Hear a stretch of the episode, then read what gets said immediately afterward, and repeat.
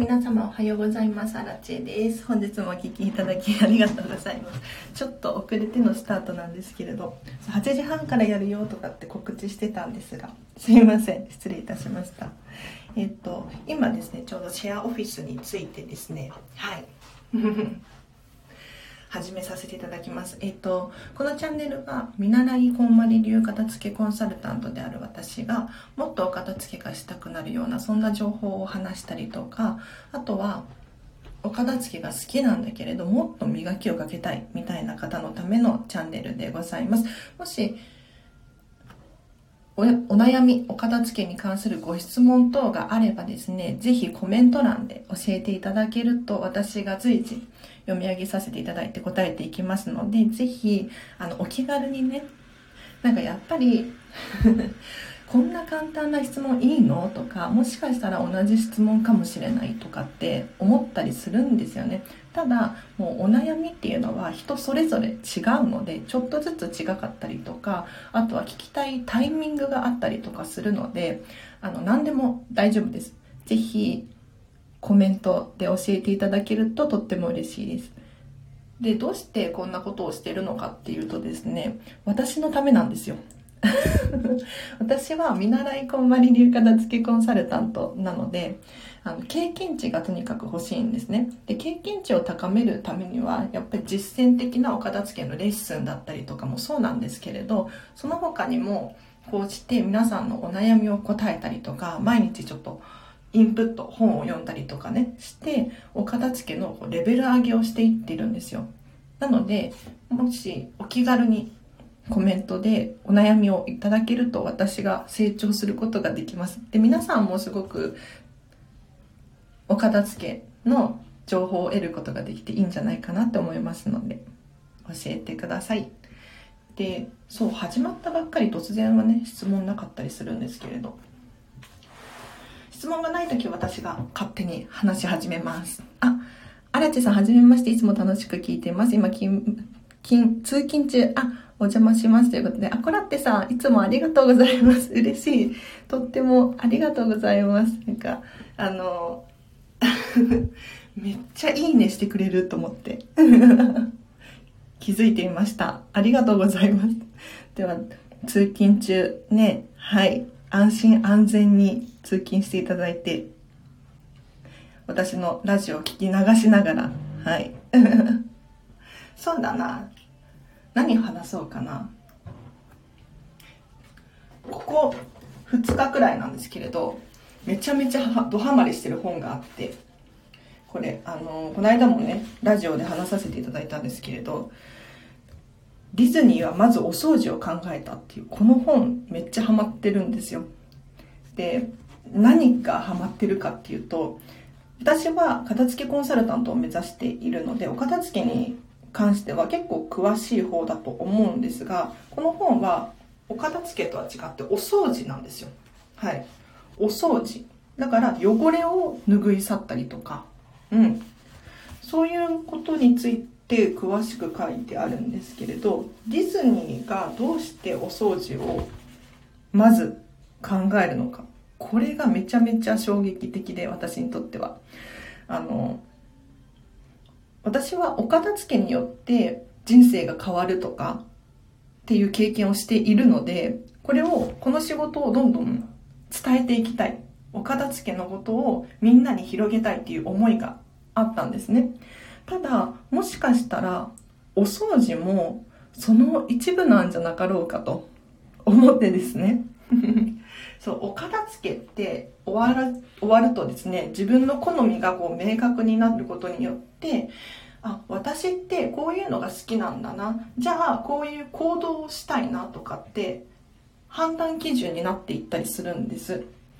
で、さらに言うと、物が少ないことによって、選択する時間の無駄が減ったりとか、あとは集中力が高まったりとかするんですけれど、ここにはお掃除っていうのは含まれていないんですよ。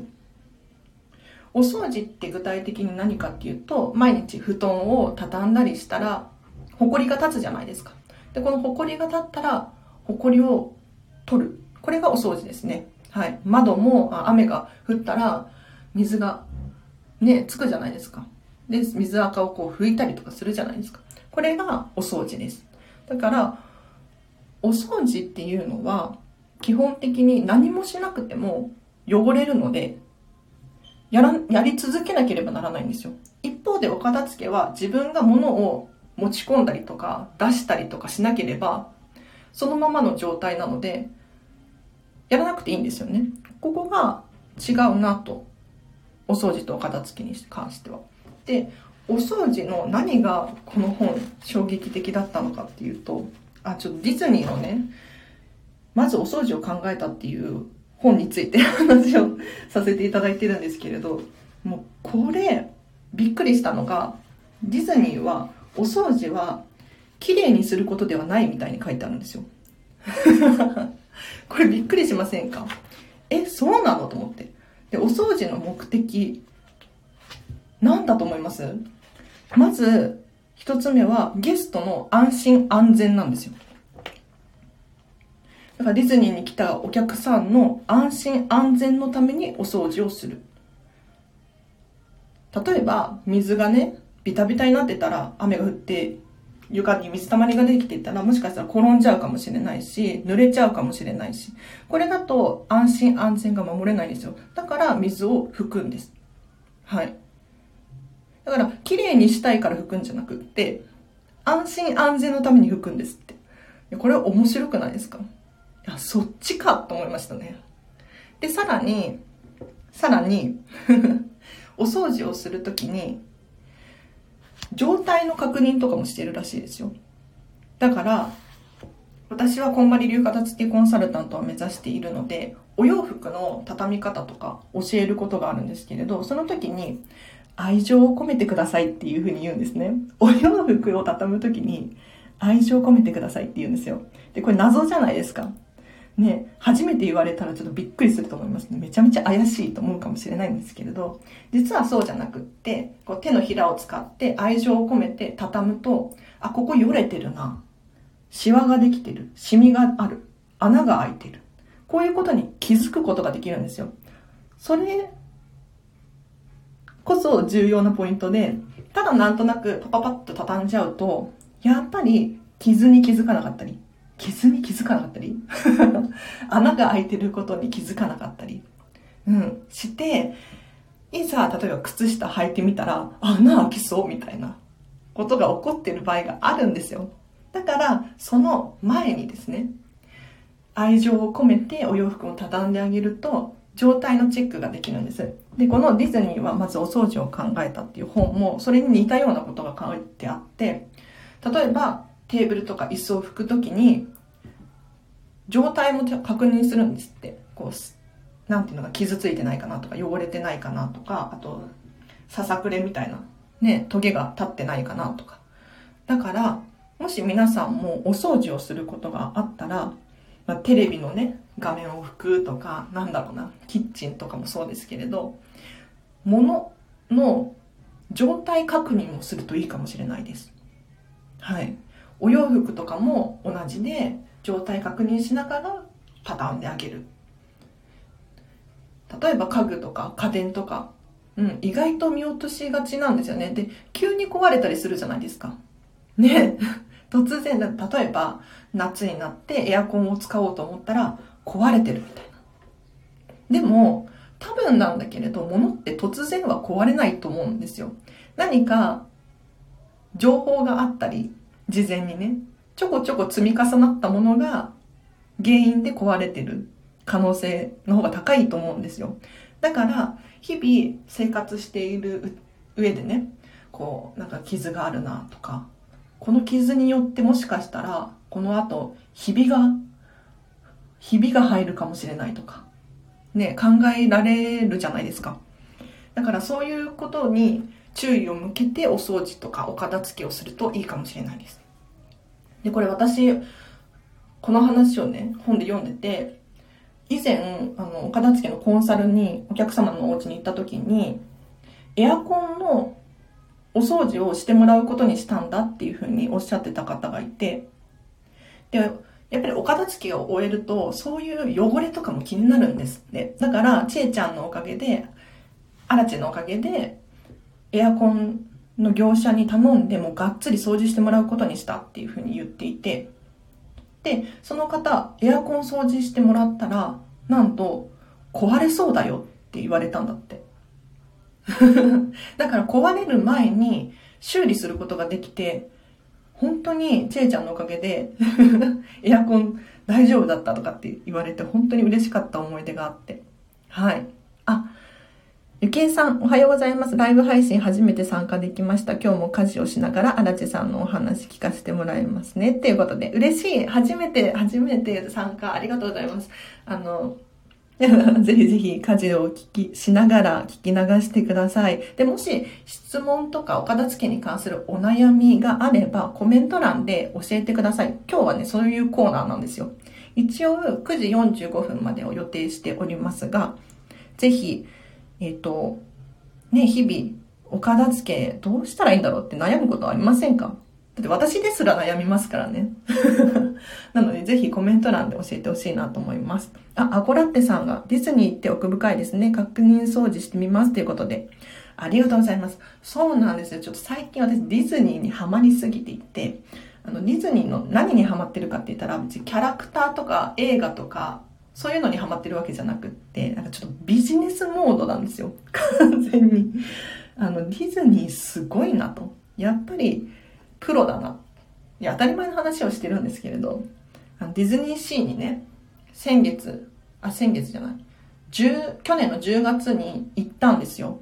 で、もうコロナの関係で、入場制限が厳しくって、多分全然お客さんいなかったんですね。で、ガラガラのディズニーシーにを、こんなガラガラのディズニーシーっていうのを初めて体験して、で、その時に、やっぱり、キャストの人とか気になるんですよ。うん。というのも、こんなに暇なのに何してるんだろうって 思って、ちょ人間観察じゃないけれど、ちょっと見ていたんですよ。っていうのも、私ディズニーシー一人で行ったので、はい。ちょっと暇だったので人間観察してたんですが、びっくりしたのは、その、その日雨が降ったり止んだりしてたんですよ。降ったり止んだりしてて、そんなに激しい雨ではなかったんですね。ただ、やっぱり雨が降ると床が濡れるじゃないですか。ね。で、衝撃的なものを目撃して、これ本当に私びっくりしたんですけれど、あの、スタッフ、キャストの方がね、ディズニーの、ディズニーシーのこう床を掃除してるんですよ。まあ掃除するのは当たり前ですよね。よく見ますよね。お掃除している光景。ただ雨が降ってるのにお掃除をしてるんですね。で、まあ雨が降ってるけどお掃除をするのはなんとなく理解できるじゃないですか。そうじゃなくってよくよく見ると、モップをね、持って、モップも特殊なモップで水を吸い取るやつなんですよ。だから、水を吸い取って、拭い去って、その水を捨てるっていう作業を延々と繰り返してたんですね。わかりますか？雨が降ってるから 床が濡れるじゃないですか。で、雨が止むと、スタッフの人たちが出てきて 床を拭くんですよ。床を拭いて、水を水たまりとかを除いて、水を流して乾かせる。で、雨は降ったり止んだりしてるんです。だからまた降ってくるんですよ。にもかかわらず、床をひたすら拭いてるんですよね。で、これ一人とかじゃないですよ。みんなでやってるんですよ。なんかもう、外に置いてあるベンチとかもそうなんですけれど、雨が止んだら拭いて、降ったり、降っては濡れて、止んだら拭いてっていうのをしてたんですね。で、どうしてこんなことをしてるんだろうってすっごい不思議だったんですよ。だって、エンドレスじゃないですか。で、この、私ディズニーはまず掃除を考えたっていう本を読んで、ようやく理解することができて、要するにゲストの安心安全が第一優先なんです。ディズニーっていうのは。だから、雨が降ってないのに床が濡れてたら危ないっていうふうに思うみたいですね。だから、床は乾燥していた方がいいし、間違って座っちゃ、椅子に座っちゃったら、お尻が濡れちゃうかもしれないし、だから拭くんですよ。だから掃除をしていたわけじゃなくって、ゲストが楽しく安心安全に暮らせるためにお掃除をしていたんですよ。これが私感動しちゃって。後でちょっとリンク貼っときますね。うん、おすすめの本。まだね、もうちょっとで終わりそうなんですけども、一気に読めちゃいそうなんですが、めちゃめちゃ面白い。ということで、一応このチャンネル、あの、岡田付のお悩み答えますっていうことなので お悩みある方いらっしゃいましたらコメント欄で、あの、送ってください。私がね、読み上げさせていただいて、えっ、と、随時答えていきます。で、もうこんな簡単な質問いいの？とか、同じ質問かもしれないって思っていただいても全然 OK です。というのも、やっぱり人って聞きたいタイミングとかあるじゃないですか。で、お悩みも同じお悩みかなって思っても実はちょっと違かったりするんですよね。だから私はですね、どんな質問でも大丈夫ですので、ぜひコメント欄であの送ってみてください。答えます。はい。ただまあ答えられる範囲でっていう感じですかね。というのも私はこんまり流片付けコンサルタントを目指しているので、こんまりメソッドとかは強いかなと、はい、思います。ありがとうございます。なんか今日も朝からたくさんの方にお聞きいただき、嬉しいですね。そう、一応平日の朝の8時半から9時半っていうのを予定してるんですけれど、ちょっと今日はちょっと遅れちゃって申し訳ないんですが、あの、最近ですね、シェアオフィスを借りたんですよ。で、平日の午前中会員なんですね。だから、シェアオフィスを利用して、ライブ配信。これがね、結構はかどるというか、楽しいというか、はい。なんか Wi-Fi も強いし、やっぱりシェアオフィスに、ね、あの、一人で何の目何の目的もないわけじゃないけど、本を読んだりとか、ホームページ作ったりとか、まあ、仕事をするために借りてるんですけれど、やっぱりこうして皆さんと約束をすると、足が向くんですよ。8時半にスタンド FM のライブ配信しなきゃいけないから、行こうって思えるんですよね。これがないと、私もズボラな人間だし、なかなか、あの、行動が遅かったりするんですよ。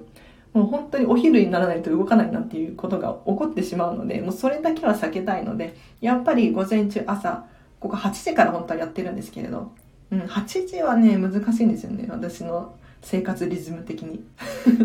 8時半から9時半、平日はですね、ライブ配信、お片付けの質問に答えますっていうのをやって、で、その後終わったら私は自分の仕事に集中するみたいな感じでシェアオフィスを利用しようと思ってます。このシェアオフィス本当によくって。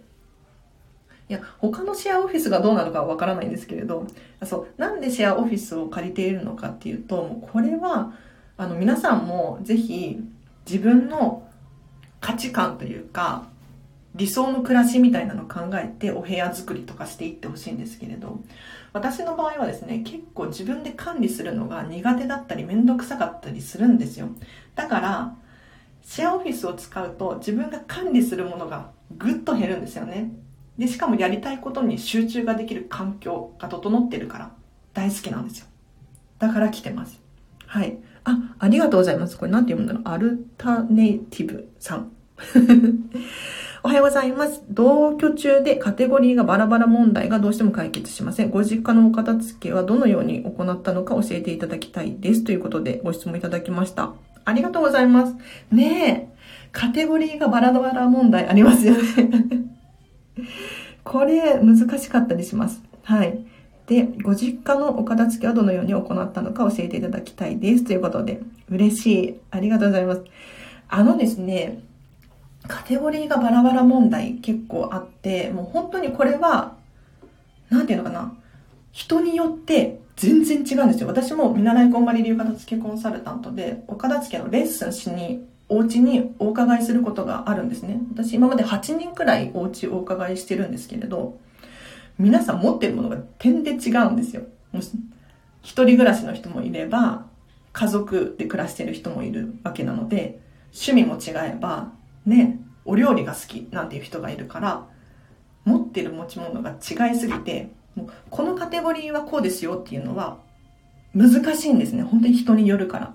ただ、これはですね、えっと、きっちりきっちりする必要はないかなって思います。例えば、キッチンの場合で言うと、食べるものとか、あとは、作るもの、フライパンとか、お鍋とか、あとは、食べるためのもの、お皿とか、お箸とか、こういうものが必要ていうかカテゴリーだと思うんですね。だから、ちっちゃい区切りで区切った方が確かに美しいと思うし、わかりやすいと思うんですけれど、まずは大きなくくりで食品とか、そんな感じで集めてもらうと、意外とスッキリすると思います。例えば、うん、機械っぽいものとか。わかりますか？機械っぽいもの。そうだな。なんかコード類とか、あとは、充電器とか、乾電池とか。こんな感じで、乾電池って丸々カテゴリーにするのもありだと思いますけど、ちょっとよくわからないってなった場合は、機械類みたいな感じで大きくすると面白いかもしれないです。であと、ご実家の片付けはどのように行ったのか教えていただきたいですっていうことなんですけれど、あのね、今私実家の片付け進行中というか、現在進行中？です。やってる最中です。で、どのように行ったのか。これはですね、私はこんまり流片付けコンサルタントを目指しているので、こんまりメソッドにのっとって進めております。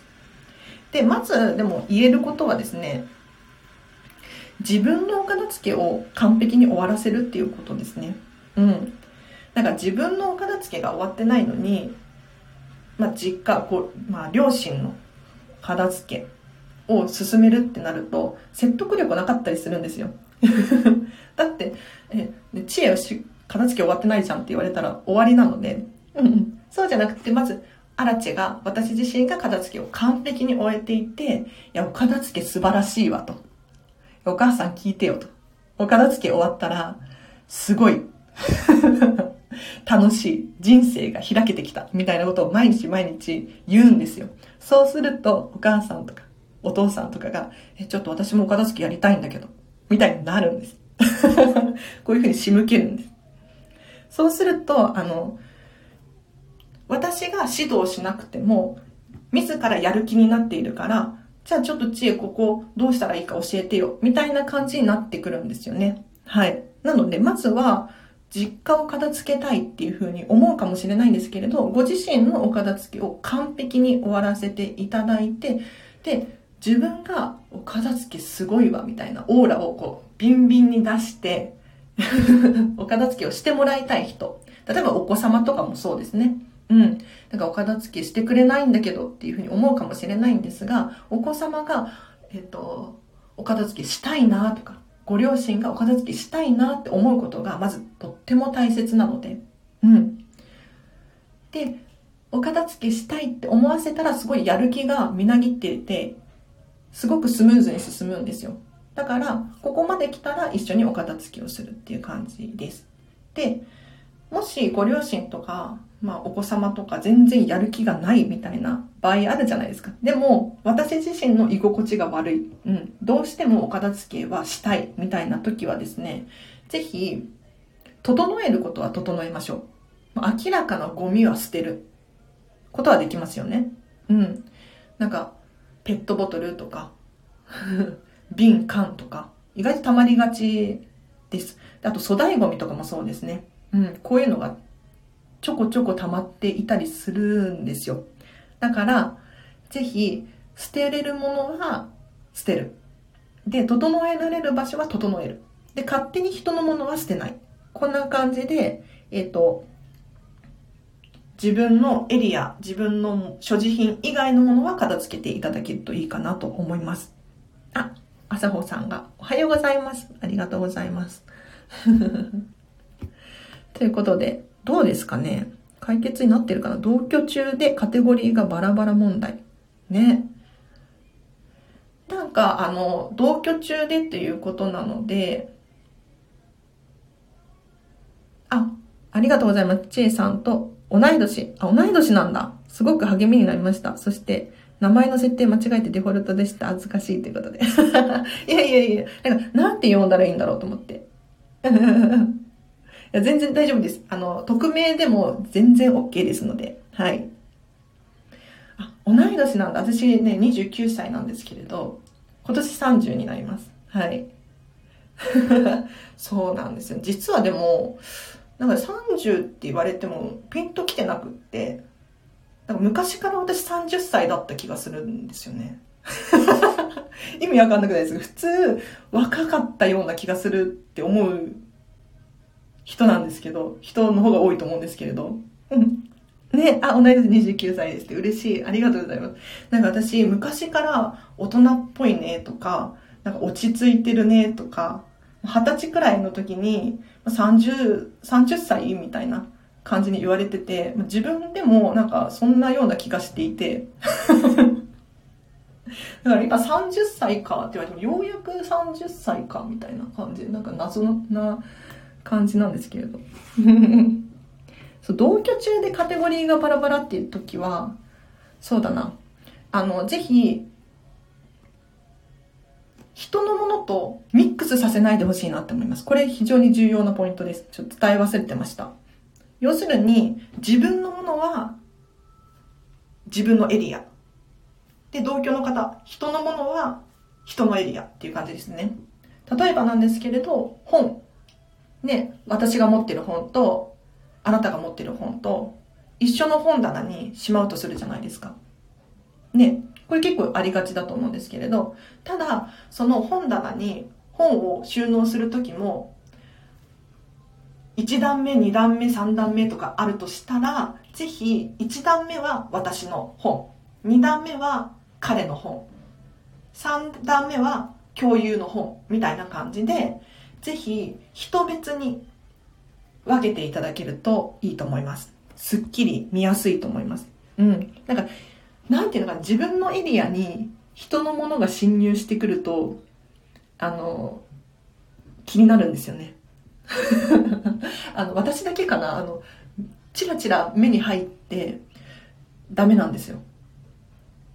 なので、やっぱりお洋服とかも結構お子様のものと一緒に収納してるっていう方多かったりするんですが、あの、お子様のものと一緒に収納する、なんかスペースがないから同じクローゼット使ってるっていう場合であっても、じゃあ左側はお子様、右側はママみたいな感じにしていただくと、あの、スッキリしてきます。はい。なので、カテゴリー、例えば本だったら本、書類だったら書類、ね、いろいろあると思うんですけれど、さらに細かく言うと、人別、自分のもの、あなたのもの、共有のもの、みたいな感じです。はい。いかがですか？ありがとうございます。なんか嬉しい。なんかね、この質問来るじゃないですか。で、質問お悩み答えますなんて言ってるから質問来るんですけど、もちろん。ただ、質問が来て、私がちゃんと答えられるのかなっていう不安があるじゃないですか。ね。でもすごくコメント来てすぐ返すっていうのは脳トレというか筋トレみたいな感じですごくね、頭がくるくるして楽しいです。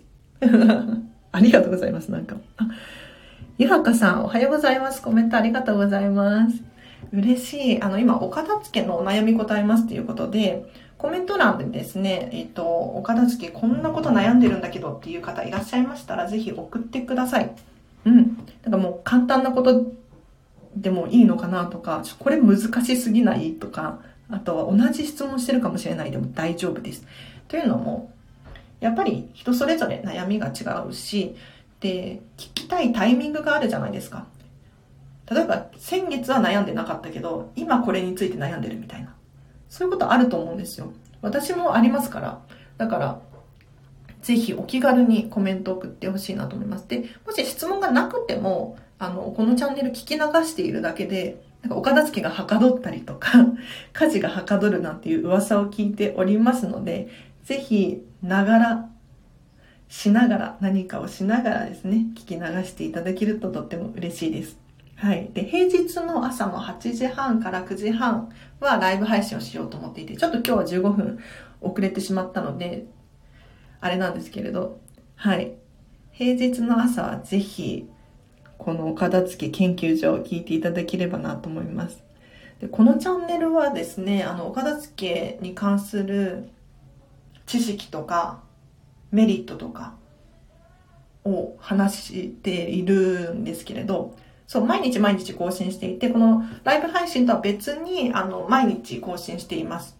で、どんな人が聞いてるのかって、私も、ちょっと調べたんですけれど、やっぱりお片付けをしたい人、お片付けに悩んでる人がまず一番多いかなって思います。うん。だから、結構コメントをいただいたりとか、あ、こうすればいいんだっていう気づきを得ることができると思うんですけれど、一方で、お片付けが好きな人とか、お片付けが終わってる人とかも聞いてらっしゃるんですよ。これちょっと私意外だったんですけれど、なんでかなって思ったら、もっとお片付けに磨きをかけたかったりとか、あと知識をつけたかったりする人が聞いてらっしゃるみたいなんですよね。例えば、と同じこんまり流片付けコンサルタントの仲間が聞いていたりとかするんですよ。なんか、なんていうのかな、私も見習い期間中なのに、先輩の正式な片付けコンサルタントの仲間たちが聞いてたりするんですよ。これ、意外じゃないですか？なんか、で、しかも、めっちゃ参考になるとか、役に立ったとかって伝えてくれるんですよ。え、私なんかでいいの？みたいな。むしろ、むしろ先輩教えてよみたいな感じなんだけど。ありがとうございます。はい。なので、ぜひ、えっ、ー、と、お片付けのお悩みある方、コメント欄で教えてください。はい。でなければないで私がね、勝手にどんどん喋り始めちゃうので、うん、聞き流していただければなと思います。で一応9時45分までを予定していますので、まだまだ全然答えられますね。はい。ありがとうございます。そうだな、何喋ろうかな。今シェアオフィスにいるんですよ。もう、ここが快適で、月に7700円ですね。ちょっと高いかなって思うかもしれないんですけれど、あの人ってお金を払うとめっちゃやる気になるんですよ。これわかりますか？例えば、ライズアップ何十万とかするじゃないですか。でも、お金払ったからには行こうってなりますよね。まあ私ライズアップ行ったことないのでわかんないんですけど。うん。だから私もシェアハウシェアオフィスお金払ってるから使わないともったいないって思って、こうしてスタンド FM ライブ配信させていただいております。はい。で、この後、ライブ配信が終わったら、えっ、と、本を読んで、お片付けに関する本とかを読んで、あとホームページ作れたら作りたいなと思ってるんですよね。そう。で私は今、見習いこんまり流片付けコンサルタントなんですが、多分もうそろそろ正式なコンサルタントになれるんじゃないかなと思ってるんですけれど。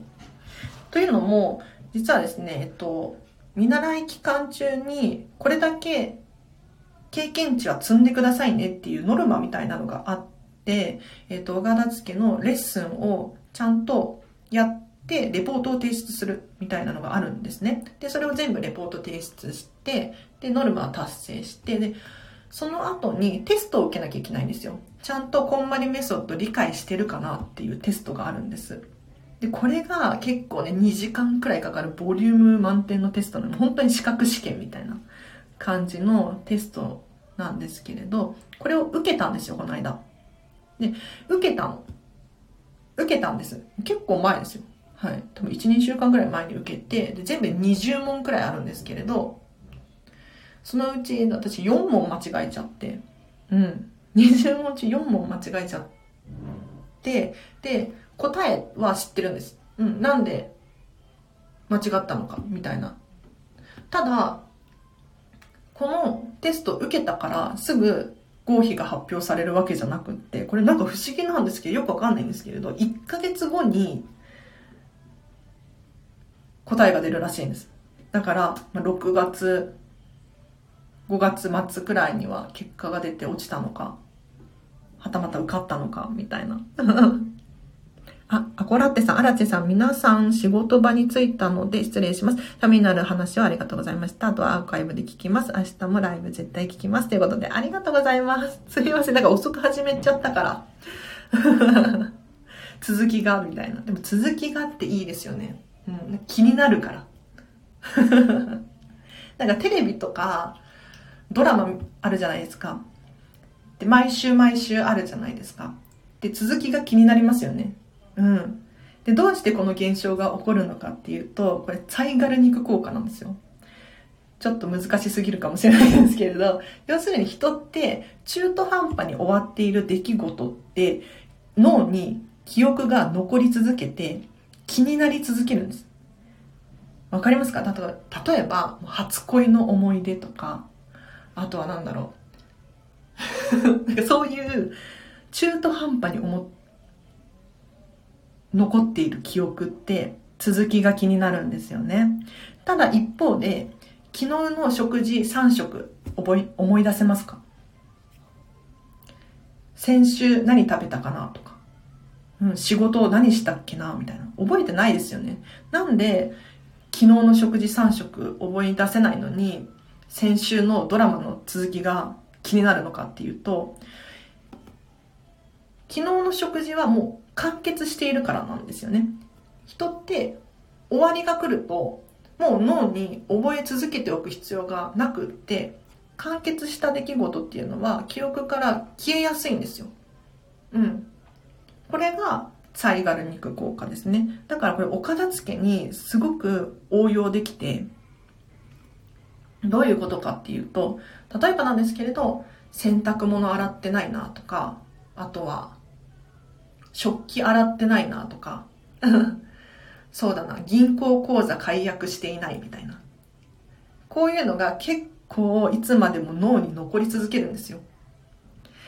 じゃあ、じゃあどうしたらいいのかっていうと、終わらせること。要するに、銀行口座も解約しちゃえば、もうそれについて悩むことは1ミリもないんですよ。1秒もないんですよ。ただ先延ばしにすればするほど思い出しちゃうんですよ、人って。これもう本当に残念なんですけれど。だから、なんかね、脳がパンパンになってる。なんかもう思考がいっぱい頭ぐるぐるしてるっていう時は、もしかしたら中途半端になっていることがたくさんたくさんあって、あ、あれもやらなきゃいけない、これもやらなきゃいけないっていうのが、ふとしたきっかけで思い出している可能性があるので、こういうことを一個ずつお片付けによってクリアしていく。例えば、そうだな、粗大ゴミを全部出しちゃうとか。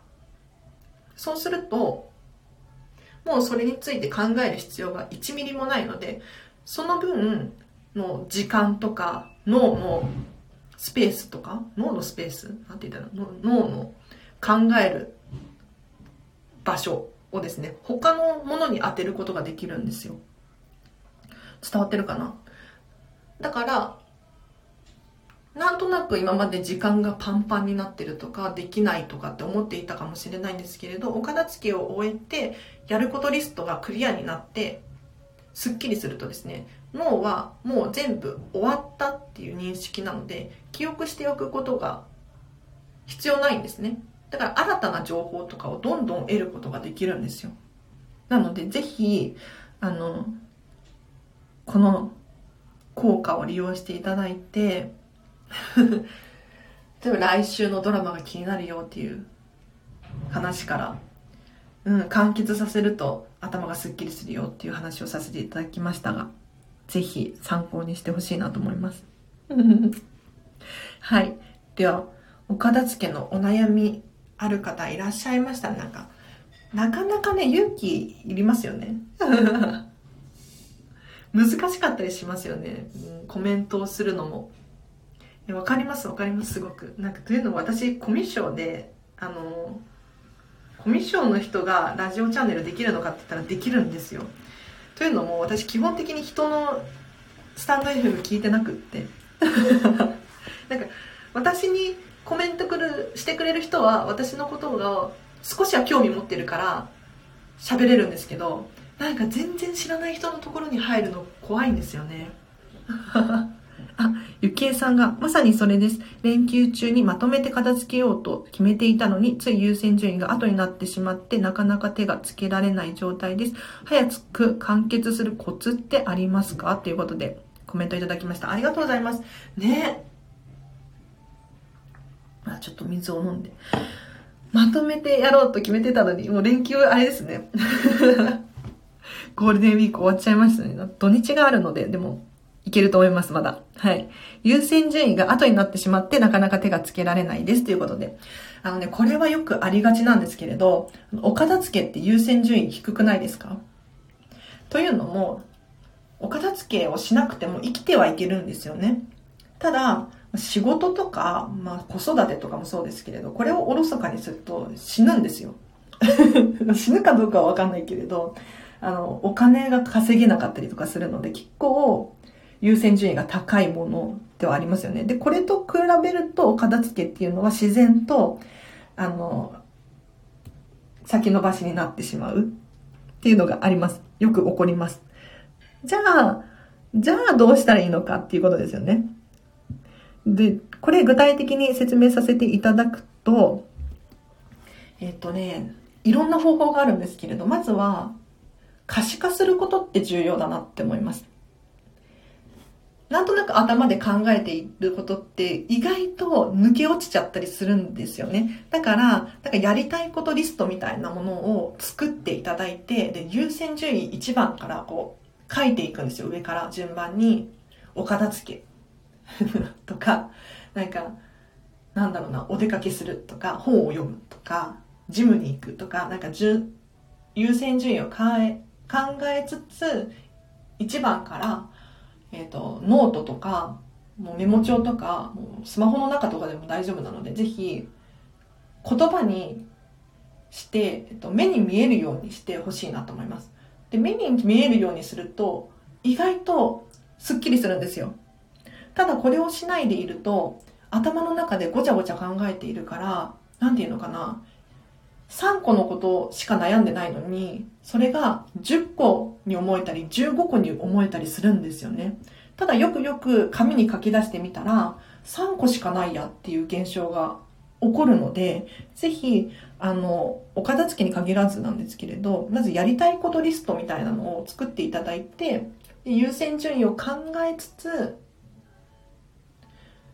可視化する。見えるようにする。これはすごく有益かもしれないです。で、早く完結させるコツ、お片付けをっていうことですよね。そうだな。やっぱりね、時間をちゃんと設けるっていうことは大事かなって思います。お片付けに関して言うと、結構ちょこちょこやりがちなんですよ。例えば、キッチンのここを今日はやるとか、えっ、ー、と、洗面所のここをやるとか、引き出し、ここをやるみたいな感じで、ちょこちょこやりがちなんですね。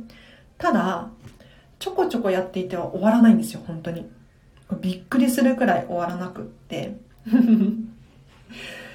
お片付けに関して言うと、もうがっつり時間をとってほしいなと思います。半日とか、うん、午前中みたいな感じですね。うん、そうすると結構進みます。で、どうしてちょこちょこするとお片付けがね、進まないのか。だって、一日一個捨てればいいじゃんみたいな風に思うかもしれないんですけれど、これがなんで終わらないのかっていうと、まずモチベーションが続かないっていう原因があります。でこれどういうことかっていうと、1日1個捨てるじゃないですか。で、どんどん物は減ると思います。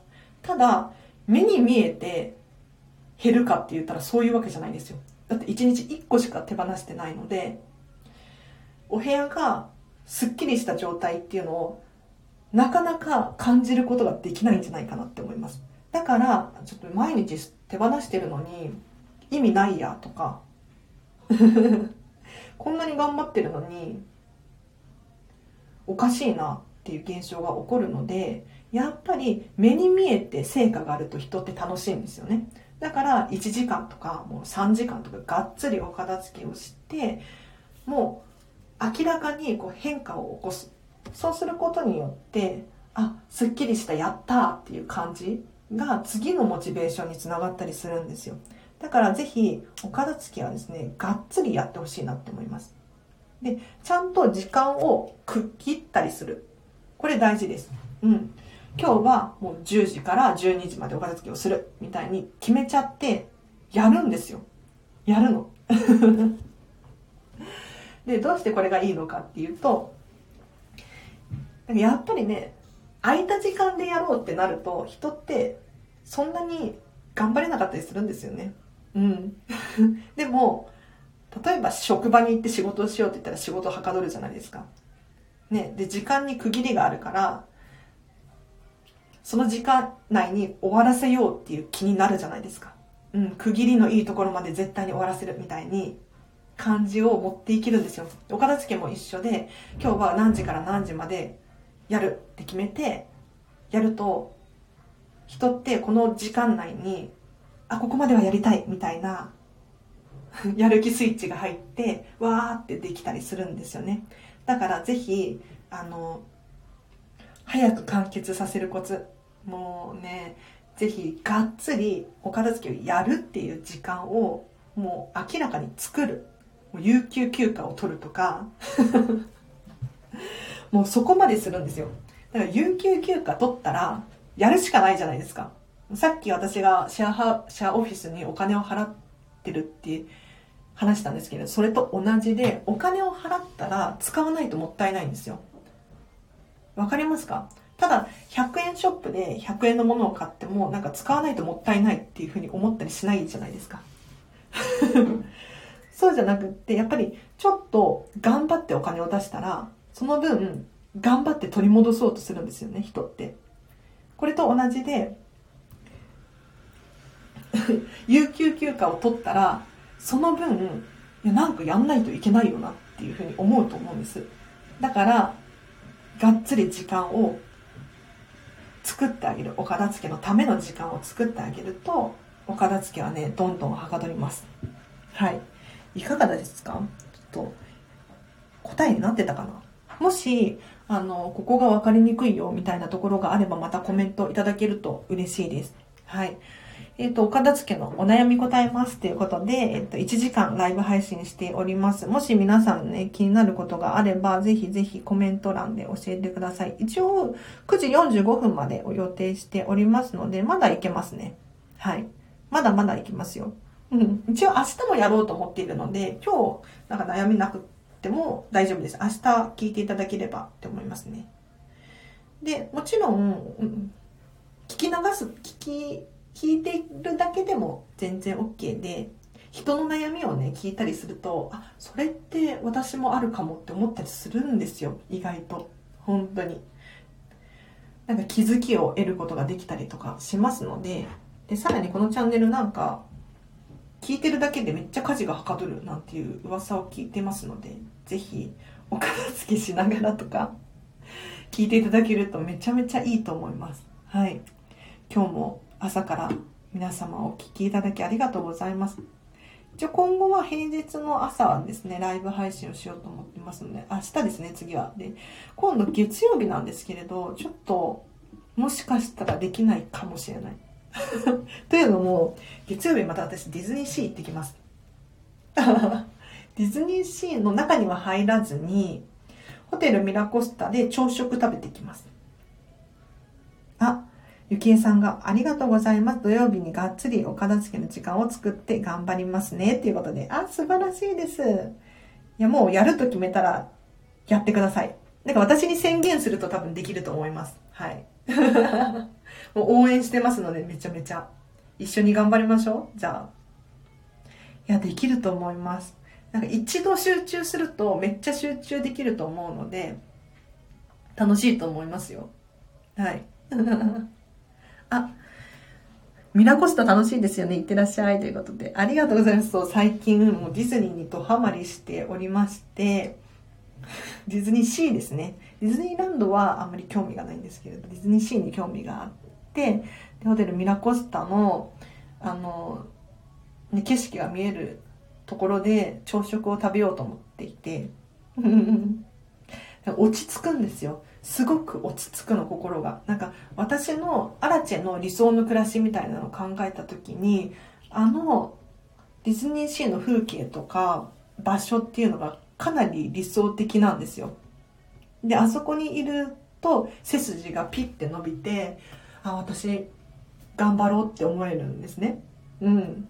でこの街並みとかこのレストランとかディズニーシーがきちんと似合う人になりたいなって思えてこうやる気スイッチが入るんですよ。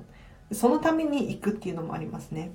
で最近はそのディズニーのそのビジネスビジネスっていうのがその興味津々で中身ですね。なんでこんなに素晴らしいんだろうっていう。うん。もうお掃除とかお片付けとかも完璧じゃないですか。美しいじゃないですかいつ行っても。ね。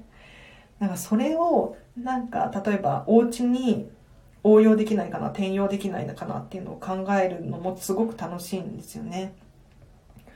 例えばそうだなホテルミラコスタの中のトイレがめちゃめちゃ美しいんですよ。本当にきらびやかでキラッキラなんですねですごくこだわりを感じるのは、えっと、蛇口の部分蛇口の部分が普通のなんか手をかざして出るタイプじゃなくって、自分で手動で回すタイプなんですけれど、その回す取っ手が可愛いんですよ。キラッキラの金、金の、なんか、なんて言ったらいいの？まあ、美しいんですよね。で、さらに石鹸とかも、あの、自動で出てくるタイプじゃなくって、手動のポンプ式なんですよ。ただ、このポンプ式の石鹸のこのポンプがまた美しいんですよね。こんな石鹸入れなんていうの？ハンドソープ入れどこに売ってるんだっていうふうに思うくらい美しいんですよ要するにこだわりがあるでこれって実は私もそうですけれどお家とかだとできてないなって思う部分なんですよね。完璧にできていないって思うんです。だから一つ一つもうこういったところまでもう蛇口をこだわるとか難しいかもしれないんですけれどこういうところもこだわってあげるともしかしたらあのもっとときめく人生が送れるのかななんていうふうに思ってもうあのディズニーシーに一人で行くんですよ。一人で。で完全に 研修旅行というか 修学旅行みたいな感じで勉強しに行くんです。ここ美しいわって思ったらじゃあなんで美しいんだろうって考えるんですよ。例えばディズニーシーの美しいポイントで言うとお花がめっちゃ美しいなと思います。お花。なんか花壇があったりとか、まあ、ちっちゃいスペースだったりとか大きい開けたお花畑みたいなところとかもあるんですけれどじゃあなんで毎回毎回こんなに美しいのかって言ったらきちんとお手入れしてるからなんですよね。うん。だから美しい。いつ行ってもお花が咲いている。こういうのってなんか自分のお家になるともうできなかったりするんですよ。私も本当に面倒くさがり屋なのでできないんですけれどただ自分はできないんだけれどじゃあどうしたら自分のお家でそういうことをできるんだろうかっていうのをズボラなりにね考えるんですよ。そしたら例えばうん外注するっていうのも一つの手だなって思います。で私はかれこれ56年くらいシェアハウスを転々としていて今はちょっと収入が不安定なこともあって実家に住んでるんですよ。でどうしてシェアハウスに住んでいたのかっていうと別にテラスハウスとかに憧れてたわけじゃないです。全然興味ない。そうじゃなくってもう管理コストがガクッと下がるからなんですよ。で管理コストって何かっていうとトイレ掃除とかお風呂掃除とか水回りあとはそうだなトイレットペーパーを買いに行くとか、掃除機のフィルターを買いに行くっていう手間だったり、あと一人暮らしを始めようってしたら、電気、ガス、水道、これを自分で払ったりとか、まあ、設定したりとか、あと Wi-Fi を引こうと思ったら自分で業者呼んでとか、こういうのが全部管理コストですね。これがめちゃめちゃかかるんです。普通に一人暮らしをすると。ただシェアハウスになると、まあ、シェアハウスによ違うかもしれないんですけれど私はそういうのを選んでちょっと大きめなシェアハウスに住んでいて、えっと、月に1万円とかを払うともう水道ガス電気全部含まれているし w i f i も自分で設定しなくていい。でお掃除とかもしてくれる人がいてってなるとその分浮いた時間を全部自分に使えるじゃないですか。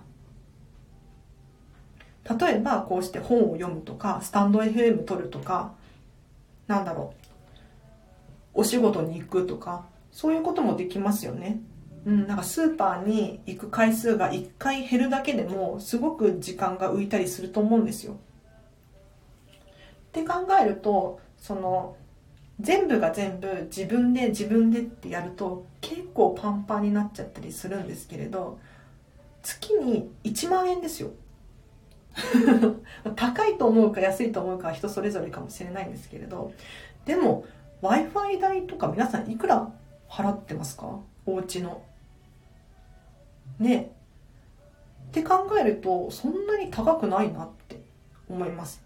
はい、でもちろんシェアハウスに住めないよっていう人もいるかもしれないんですけれど、うん、ただそうだな。毎日毎日その業者に頼むとかする必要はなくって月に1回だけ例えばお掃除に来てもらうとかあとはそうだな外食をする？ねそんな外食をするって言っても高いところに行く必要はなくって例えばファミレスとかに1回行くだけで自分がお料理する手間とかお片付けすることをしなくて済むわけじゃないですか。そしたらなんだろうその分のお金以上に例えば家族の団らんの時間思い出になったりとかすごくプラスになると思うんですよね。だからなんだろうな、まあ、お金の使い方最近すっごく考えるようになりましたね。うん。私の場合は結構そういうサービスとかにお金を使っちゃうタイプでというのも物欲がないんですよ。全然ブランド品欲しいとか思わなくって。でミニマリストだからそんなにもう物欲がないどころかもう減らしたい一方なんですよ。だからお金のかけ方がちょっと人とは違うかもしれないですけど。うん。ということでなんやかんだ喋っていたら45分なりましたね。いや、意外とあっという間ですね。なんか私結構喋れるんですよ。喋ろうと思えば。で、普段友達と喋る時って私聞く側なんですよ。不思議と。本当に聞く側。なんでだろうね。不思議なんですけれど。ということで皆様今日もお付き合いいただきありがとうございました。嬉しい。なんか結構初めてライブ配信聞きますみたいな方もいらっしゃって。ありがとうございました。で、明日もやりますので、ぜひお片付けに関するご質問とか、ある方は積極的に参加してほしいなと思いますが、まあ、聞き流してもらえればいいなと思いますので、ぜひぜひ、明日もご参加いただければな、なんて思います。最後にちょっとちらっとお知らせしてもいいですか？あの、LINE で公式アカウントやってます。えっと、こちらはですね、完全無料のアラチェのメルマガです。毎日毎日300から500文字くらいを送信させていただいております。で何話してるかっていうと、お片付けに関する情報だったりとか、まあ、おすすめの本、今日のね、あとでリンク貼っときますけど、ディズニーはまずお掃除を考えたっていう本がいいよ、みたいな、あ、これまだ言ってないか ?LINE 公式で。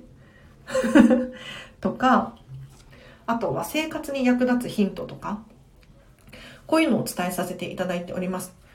例えば私が何を食べてるのかとか、何お化粧品使ってるのかとか、ミニマリストだから多分皆さん気になる人がいるみたいで、そういうのをお伝えさせていただいたりとかしてましたが、えっと、300から500文字程度なので、だいたい1分、2分くらいで読み切ることができると思います。でもし、アラチェからのメッセージがしつこいとかうるさいとかって思ったら思う人いるかもしれないのでね、あの、ブロックしてもらって、フォロー外してもらえればいいので、全然、あの、お気軽にまず登録して試してみてほしいなと思います。で、特典としては、アラチに直接メッセージが送れる設定にしているんですよ。